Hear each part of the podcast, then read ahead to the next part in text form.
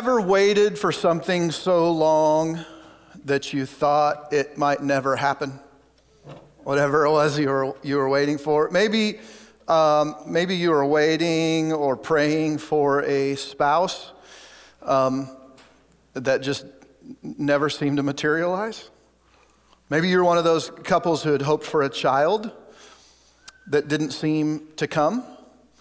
Um, it's Christmas almost. I mean, you realize it's like 13 days away, which is, which is crazy. Um, and maybe you've been waiting for that one toy that you wanted when you were a kid and, and you didn't win. Maybe you're still waiting and kind of secretly hoping that you get that toy finally for Christmas.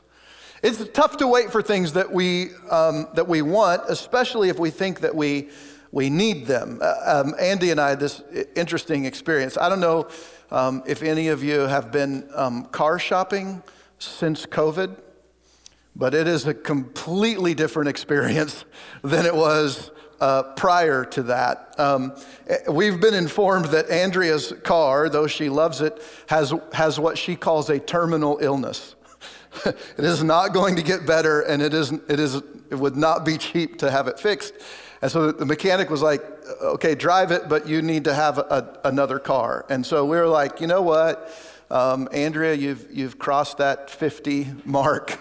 Um, you've been working this job for a long time. You, you need a good car. You need a car um, that you actually want. And so, uh, so we went and looked for cars. We ended up at Hyundai, and uh, we, we went and said, what, what do we do? Like, you don't have cars on the lot. What do we do? And he said, well, you, so you pre-order what you want, and then and then we send it in, and then it, then it, they deliver this car. We was like, okay, great. How long does that last? He said, well, it's been two to three months. Uh, so far, and we're like, well, okay, that will put us, uh, put Andrea in a new car, um, like right around the time school starts back, and so she drives the Andover to work, and so she'll have this car, and it'll be it'll be really nice. Uh, and so then August came and went, and September came and went, and October came and went, and now November, now we're in December, and, and no car. And so I call the salesman every once in a while. I'm like, hey, um, what, any news? like, we put money down on this vehicle. Uh, what's going on? And, and his response is, uh, I don't know. Hopefully next month. Uh, apparently, they, they like, I don't, I think it's a chip thing or something still. So they have these cars and they don't have the chips in them to make them run. And, um, and so it's like they just get, these places are just getting these allotments. Uh, and, and it's crazy. It's been six months, no car, no progress, no word, and quite honestly, no hope. Uh, for my wife, anyway, that she will ever have a, a vehicle that doesn't have this uh, terminal um, illness. It's hard to wait for things we want, especially when it feels like there's no action and no movement forward. We can get really discouraged and really depressed when that happens. We're like, I, I want this thing, I need this thing, and it just seems like nothing is, is happening. We believe, as followers of Jesus, we believe that God has the ability to radically and very quickly change our lives. But if we're um, honest, if we can just be real with ourselves and each other, um, sometimes we act like He won't. There won't be change, and it won't come quickly, even if we wish that it would. When we're dealing with God and we don't feel like He's responding, He's answering, He's working, we really can begin to just um, kind of take a, a nose dive simply because we don't see or hear him working. And so, in order to fully uh, appreciate the position that the Israelite people were in as a nation and as individuals, as we uh, talk about Zechariah's song today, we need to have, I think, a kind of a fuller grasp on the history of the Israelite people coming up to the birth of Jesus. So um, I'm going to endeavor to do that a, a little bit today, uh, give some history and some background, and, and, and let us kind of fill in some of these gaps. So as we talk about Zechariah's song, um, we really can kind of understand some of the emotions and some of the things that he was going through uh, when he said these words. So, um, God chose Abraham out of all people on earth. You got to go way back to Genesis in the beginning to see this happen. God chooses Abraham, and he chooses Abraham not because Abraham is righteous, not because he's a great person, not because he's doing everything right, but simply because God chose him. So it all came from God, right? It wasn't because Abraham could say, Hey, I'm such a great guy. Like we're told about Noah in the ark, that God chose Noah to build the ark because he was a righteous man, uh, most righteous on the planet at the time, which is a pretty high praise. Um, we're not told that about Abraham. We're not given any idea about the kind of person Abraham was before God called him.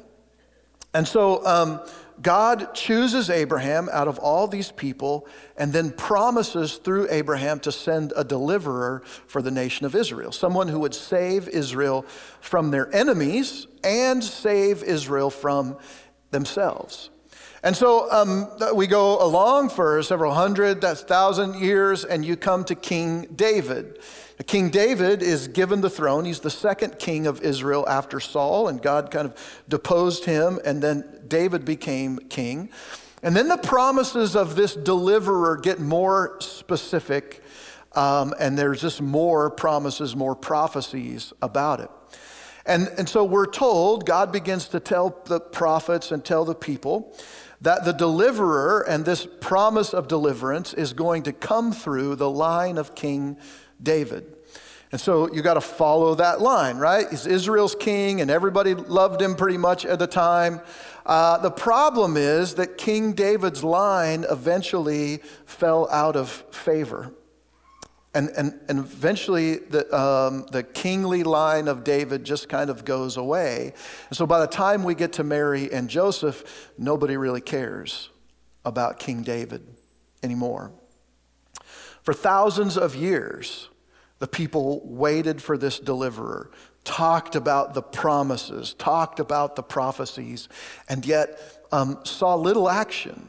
There were prophets that came and spoke to the people. Usually, that prophet was, was there to do one of two things to discipline the people, like, hey, you've blown it, and if you don't straighten up, God is, is going to get you. Um, or secondly, after they have messed up and they have been sold into slavery and they're in Babylon or Assyria has come and captured them uh, or the Philistines or, or whatever, um, then God sends a prophet to them to encourage them. Hey, if you turn back to me, I'll come and rescue them, uh, rescue you. And so more prophets, more prophecies come. Though the people uh, sinned, and they suffered at the hands of their enemies, they had these promises from God that a deliverer would one day come, would take up his father David's crown, and then would reign in power. So, through all of their exiles in Babylon, their defeats at the hands of the Philistines and Assyrians, they had these promises. They had these prophets who continued to hold out hope for them. And then things, um, then things turned. The sin and the arrogance of Israel caught up to them once again. And while they continued to go through the motions, they kind of followed the rules and, and laws of their relationship with God that, that were given at Mount Sinai. Um, their relationship with God, their connection to God, their, their uh, desire or zeal to follow God began to fade. So the rejection uh, of the truth began to, to happen. Well, yes, we understand God says this and wants this, but we're going to do this um, over here. They began to worship other gods, and then they refused to, to love God the, the way they were supposed to and love other people um, as well. And so their heart began to lead them astray. And, and it led to this period of time that we call the 400 years of silence. And this 400 years comes um, from the end of, of Malachi. Malachi is the last book in the Old Testament, the last prophet who speaks. And then there's 400 years until God begins to speak again through the angel Gabriel to Zechariah and then to, and then to Mary and then to Joseph. And so it's this time between Malachi and between Jesus um, that uh, was difficult for the people. They were going through the motions, they were going into the temple, they were still doing the things that God told them to do, but their relationship as a nation and as individuals with God really had dropped off. It was like they showed up to church, but then they didn't live like they believed anything that they were taught or they talked about throughout the week. They, they, they did the thing they were supposed to do, but then didn't do any of the other things. And so it's this time between Malachi and between the birth of Jesus that we have these guys like Zechariah who worked in the temple and continued to do their, their duty. They, they showed up and they had to serve, and there were things that they had to do in the temple each and every day. But they served in this way where there just there was little hope. Like they'd been waiting for this promise, they'd been waiting for this deliverer. They'd been in exile, they'd been back, they'd been conquered. It had been just terrible back and forth. And, and really, at this point in time, when the angel visits Zechariah, Israel is once again oppressed. Rome has come and has conquered the whole area, and they're an occupying force in Israel. And so um, the Israelites were trying to follow God, uh, or at least they were trying to obey the things that He said to do. But then they were struggling with this relationship with Rome. And, and, and Rome um, was a different kind of, of, of, beast altogether. It was kind of a crazy um, mix up of, of things, and the way their households were run and society was just completely different. And so often, Roman society and Jewish society were at complete odds. And Rome was not um, very kind. If you were a Roman soldier, you were kind of at the top of the heap, and a Roman soldier could command anybody else to do anything they wanted to do almost.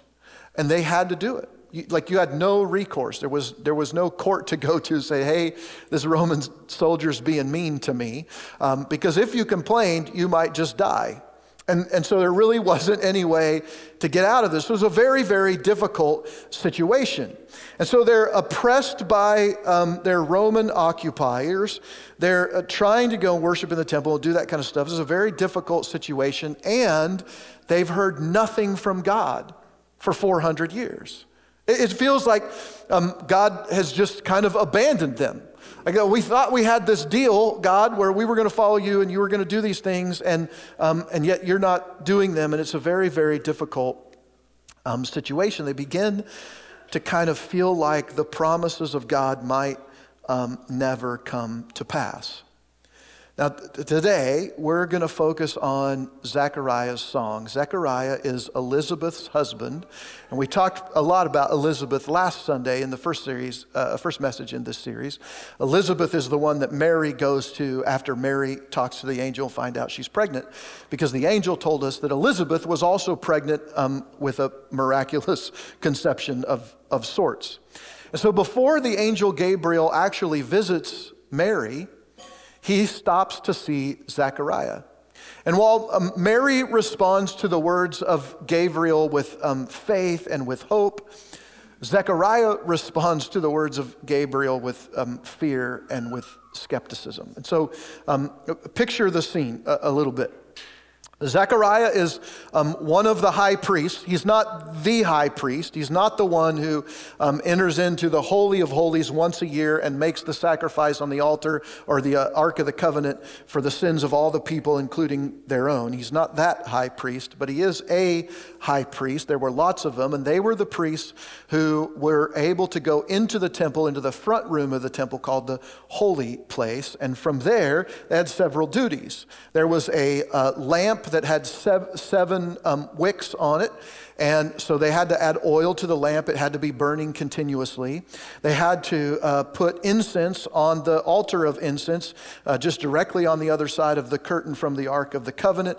And they had to offer that there and keep that burning. That represented the prayers of the people. And then there was another table in the temple front room um, called the table of showbread. And it was where uh, fresh baked bread would go and be changed out every day.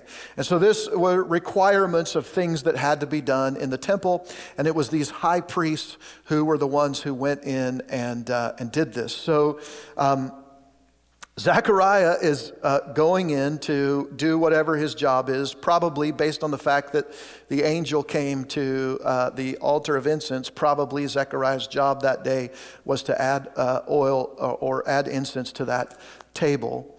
Um, and, and so this was, his, this was his situation. Now, to get a better picture of what it's like to enter into the temple of God, very, very few people ever entered the, the temple. Only the high priests at the upper levels were able to go in there. Um, I asked Adam, Adam Avey, sitting right up here. Uh, Adam is a firefighter in, in Wichita, and I asked him if he could bring some fire gear, and so he did. Uh, somebody asked me already. Um, they said, Well, I, I, guess Corey feels like if the church can't have the building, nobody can have the building. it's, not, it's not why that's there. um, Adam, I Adam to, to bring his um, uh, to gear in to just help me explain how the presence of God functioned in the time of Zechariah and at the temple. And so think about um, think about God's presence as a flame or a, a fire. We, most of us like fire. Uh, I'm a candle guy. I like candles. Um, I like cinnamon candles. Uh, I like cinnamon clove candles. I think those are the, the best. In fact, I'll tell you, uh, Andrea and I were in Omaha a couple, couple weeks ago celebrating our anniversary, and we went into this little shop, and I found this candle, cinnamon clove candle, that uh, burnt, like the wick burns around in a spiral around the outside of the candle, and it melts all the wax into the candle, and then there's a wood wick at the bottom, and so it got three hours of burn as the wick burns around, and then once it gets down to the wood wick, it burns for another 40 hours. This smells very good. I'm very excited about lighting this candle. I told Andrea, I said, I'm, I'm buying this candle to light in my new office at the Civic Center. I'm, I'm excited about that. I, I, honestly, I kind of have doubted. I've been like, man, I don't know. But I'm like, nope, I'm saving it. I'm going to light that candle. So um, I, fire is good. Candles are, are good. We like fire, light a fire outside. It's cold. You get close to it, you get warm. But what happens if you back up a little too close to the fire, then, then you're in trouble, right? Then, then you start having um, issues. This was what it was like in the, in the temple. Um, the Ark of the Covenant represented the presence of God with his people. And so you have the righteousness, the holiness, the purity, the power of God being present in the world in, in this contained area of the Ark of the Covenant.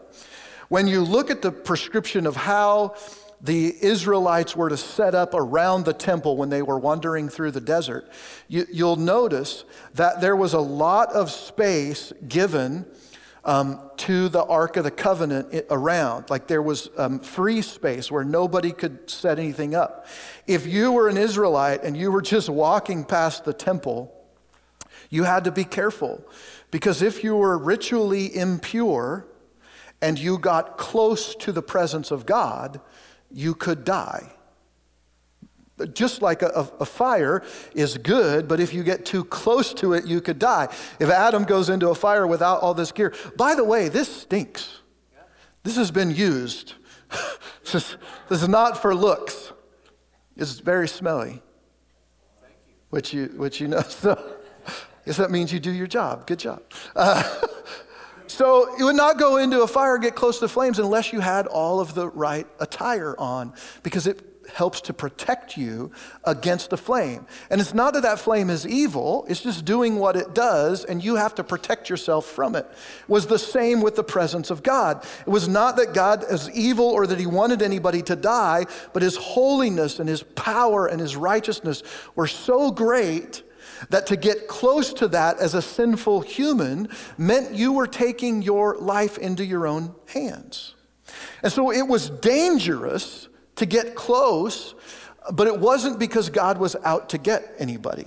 Okay, so Zechariah would go into the temple, and as he got close to the Ark of the Covenant, he got more worried.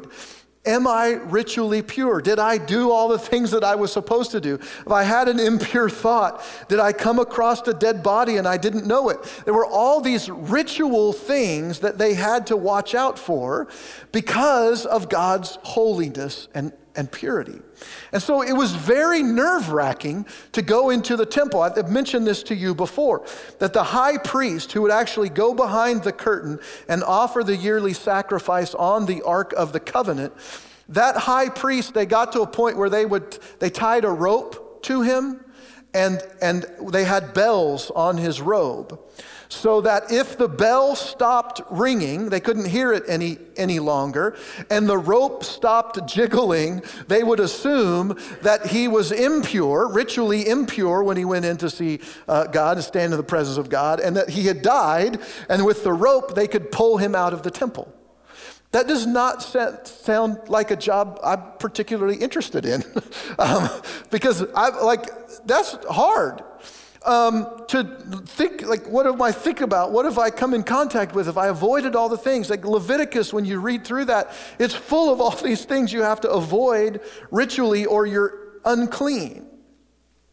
And so, for 1,400 years, roughly, the people have been following this prescription. They'd been going into the tabernacle and then into the temple, um, the high priest, to worship and offer the sacrifices and make sure all the things were done. Um, but we're never told how many of those guys died. We, we know that. Um, Phineas and Eleazar, who were the sons of Aaron, who was the very first high priest, they walked into the temple inappropriately and they died. We know about those two, but we really don't know about anybody else. But I'm sure there were quite a few of them who went into the temple and never came out.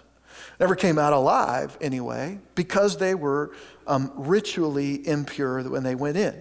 So it's a very difficult situation that Zechariah was going into, very stressful, very nerve wracking.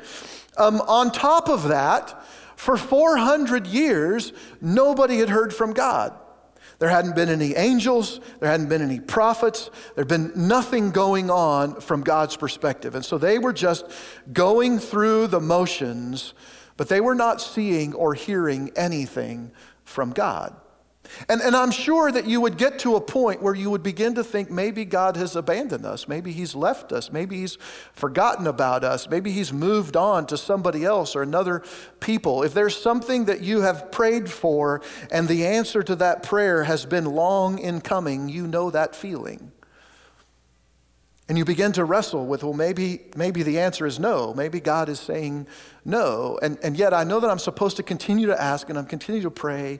And so we, we kind of live in this tension where we're just not really sure. And so um, the, the, the priests would go in, they were still cautious, but they had probably begun to get a little more comfortable. And so when Zechariah is in the temple, nervous about doing everything exactly the way it's supposed to be done, and then the angel Gabriel appears on the right hand side of the altar of incense as he is there um, to add incense to it, he, he, he freaked out. He was not sure what was going on. After so long that an angel would appear, and an angel would appear to him. It's like, uh, why? To me, I don't understand what's going on.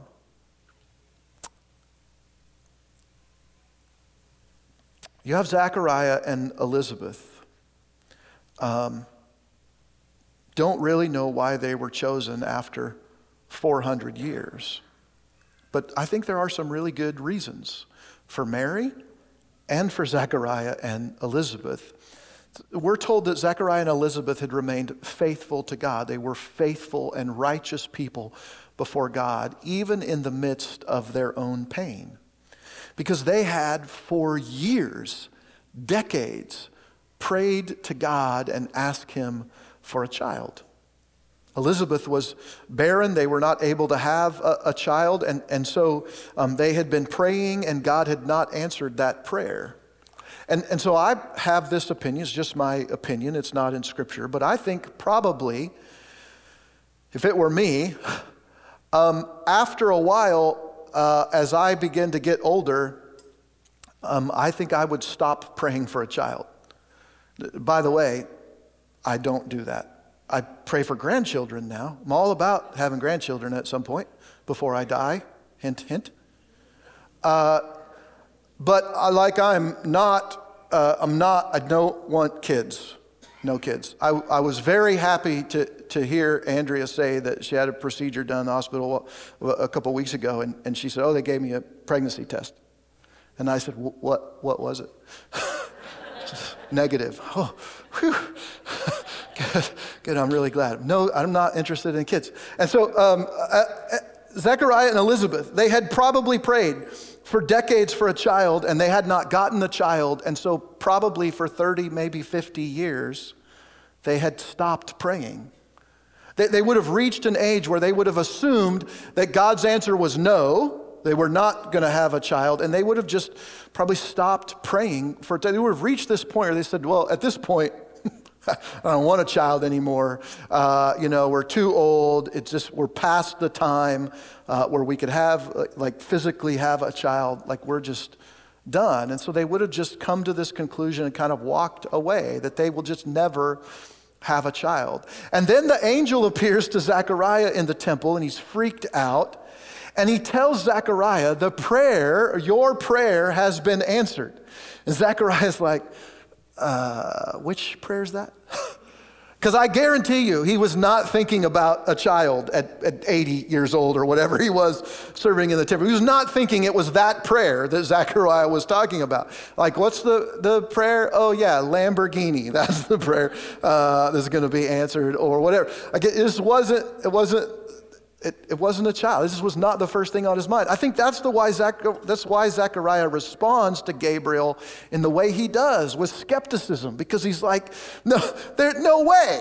Like, are, can you see, angel? Do you look at me?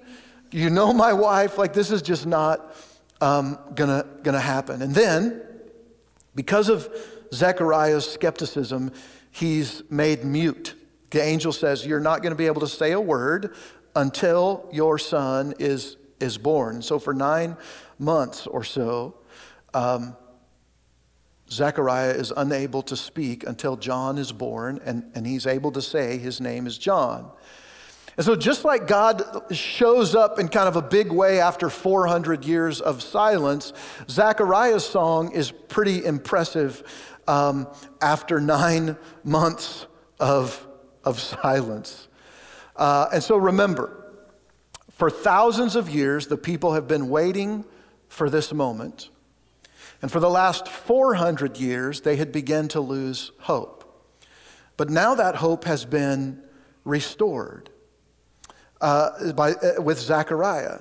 And uh, so Zechariah, prompted, Luke says, by the Holy Spirit, he utters this song uh, on, at John's birth about the coming king, the Messiah, Jesus, and, and what that would mean. And that's what we're going to look at today. And the first thing that Zechariah points to is God's faithfulness nationally. God's faithfulness nationally. And so, um, Zechariah has this vision. He's been mute for nine months. John uh, is born to Elizabeth. Uh, they're going to name him, and the, Luke says they're going to name him Zechariah, and Zechariah stops him, and he gets a sketch pad out or whatever, and he writes, His name is John. And at that point, his tongue is loosed, and everybody's excited. And then Zechariah says this about God's faithfulness nationally. Let's go to the next one. Filled with the Holy Spirit, he prophesied, saying, Blessed be the Lord God of Israel, for he has visited and redeemed his people. He's raised up a horn of salvation for us in the house of his servant David. He has spoke by the mouth of his holy prophets from of old, that we should be saved from our enemies and from the hand of all who hate us, to show the mercy promised to our fathers. Let's go to the next one uh, and to remember his holy covenant, the oath that he swore to our father Abraham to grant us that we, being delivered from the hand of our enemies, might serve him without fear in holiness and righteousness before him all our days. Now, I want to look first at the, where Zechariah is pointing in this first part of his song. And he's pointing backward. He's pointing to the history of, of Israel, to the promises and the prophes- uh, prophecies that have been made um, by the prophets of, of God. And so in verse 69, uh, as Mary's cousin, Zechariah would have been very familiar with Mary's lineage and the fact that Mary came from the line of, of David. And so Zechariah would have known that, and he speaks about that because he talks about this horn being raised up. And that's language that we don't use today, uh, in today's culture, this horn being raised. But in Zechariah's day, it would have been very common because they uh, talked about kings and conquerors as a bull uh, who was victorious in some kind of battle. And so a bull uh, would raise his head and raise a horn up in the air to show his dominance. And so they talked about kings in, in that way that God raised this horn like a, like a mighty bull uh, because Jesus has the power to do what he's come to do. That he's this conquering king and hero. It signifies the strength uh, of the king to save the people. And, and then Zechariah begins to just list prophecies that the people would have been very familiar with in the next several verses, 71 to 73. He speaks about how uh, they have deliverance from their enemies and how that deliverance would allow them to serve God alone and completely without fear. And so the point here is that after 1,400 years, God is proven faithful to the nation of Israel. That's what Zechariah is pointing to. His words, God's words, are true and they can be trusted. Like this was a huge day when they recognized that the promises that God had made thousands of years before are beginning to come true right before their eyes. That's an incredible moment and is out of this, uh, this situation that they've been in of silence um, and waiting for God and feeling like He might never respond, that the promises might never be fulfilled. And then all of a sudden, all of this begins to happen. He's like, God hasn't forgotten about us. And so Zechariah first points to all the things that have happened, all the prophecies and the promises that were leading up to um, this incredible day. And then Zechariah begins to get a little more um, personal. And he begins to talk about God's faithfulness specifically. So he talks about God's faithfulness to the nation of Israel to fulfill the promises and bring a king from the line of David. And then he gets real, um, he gets real specific to him and his newborn son. Let's look at the next few verses. And you, child, he's talking about John, you, child, will be called the prophet of the Most High. You will go before the Lord to prepare his ways, to give knowledge of salvation to his people in the forgiveness of their sins. So picture this moment, if, if, if you can. Not only have they been waiting for the promised Messiah for thousands of years, way back in, in Genesis, they've been waiting for this moment to come, and they got the feeling with the silence and everything that it might never come. And so that's huge.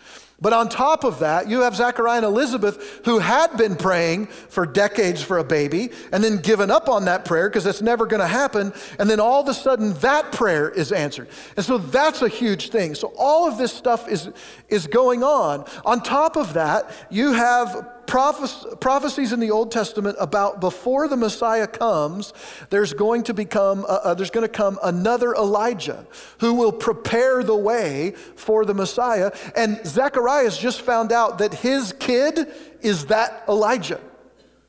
And, and the text actually says that, that he would come in the spirit and power of Elijah to make ready a people prepared for the Lord. It's like this crazy moment. And so all of this stuff is going on through Zechariah's um, mind the struggle with infertility, and then they conceived, and then uh, all of these promises and these dormant things, they have now been answered. And, and so he talks about God's faithfulness to the nation, but then he's like, hey, God's faithful to us too.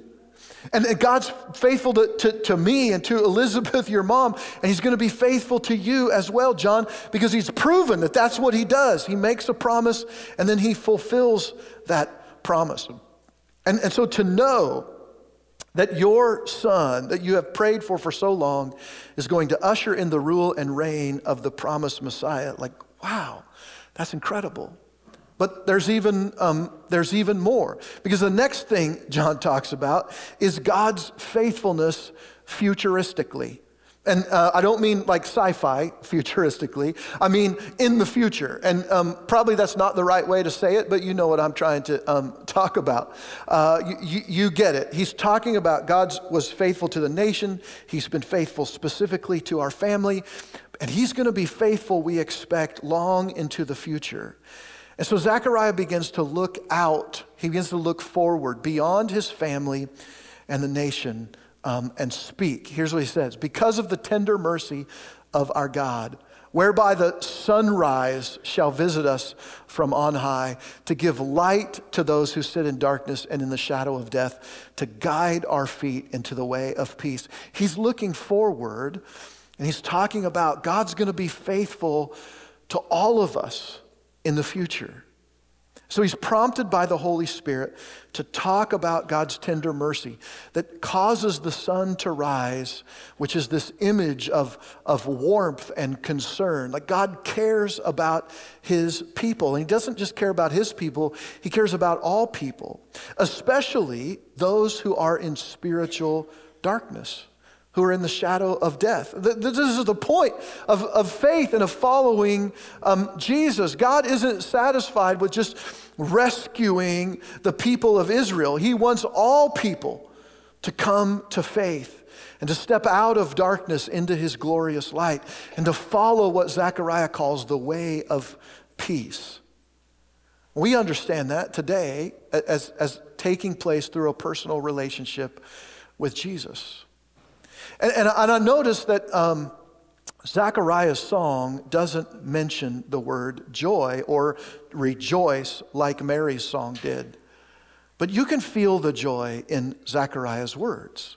Like after waiting for so long, their family personally, the nation corporately, that God has finally fulfilled his promise. And that's a reason to celebrate. That's a reason to be joyful because God will always fulfill his promises.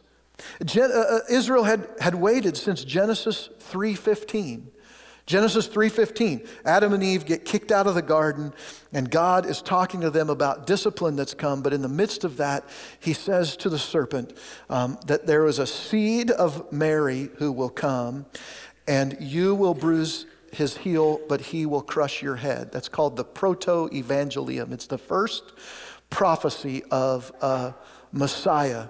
And so um, they had waited for so long for this Messiah who would finally and once and for all defeat evil. And I got to thinking, haven't you and I been waiting, been waiting for the same thing? Israel had been waiting, and now we're waiting for 2,000 years. We're still waiting for God to fulfill his promise. Since Jesus' birth, we know that there's more to the promises of God because He's promised a day when He will come and His light will shine, and then we will really walk in peace. We call it here real life. And the real life that we have when we're in the presence of God and everything is set right once again. Like John, we've been called as well to be prophets of the Most High to prepare the way of Jesus so that others might experience the joy that comes when you have forgiveness of sin. And in a couple weeks, 13 days, when we hold candles and stand around this room, we'll be reminded of God's light. The light that shines through our lives as we follow Jesus. And how that light continues to shine in the darkness and give light to those in the shadow the shadow of death, and then guiding their feet in the way of peace.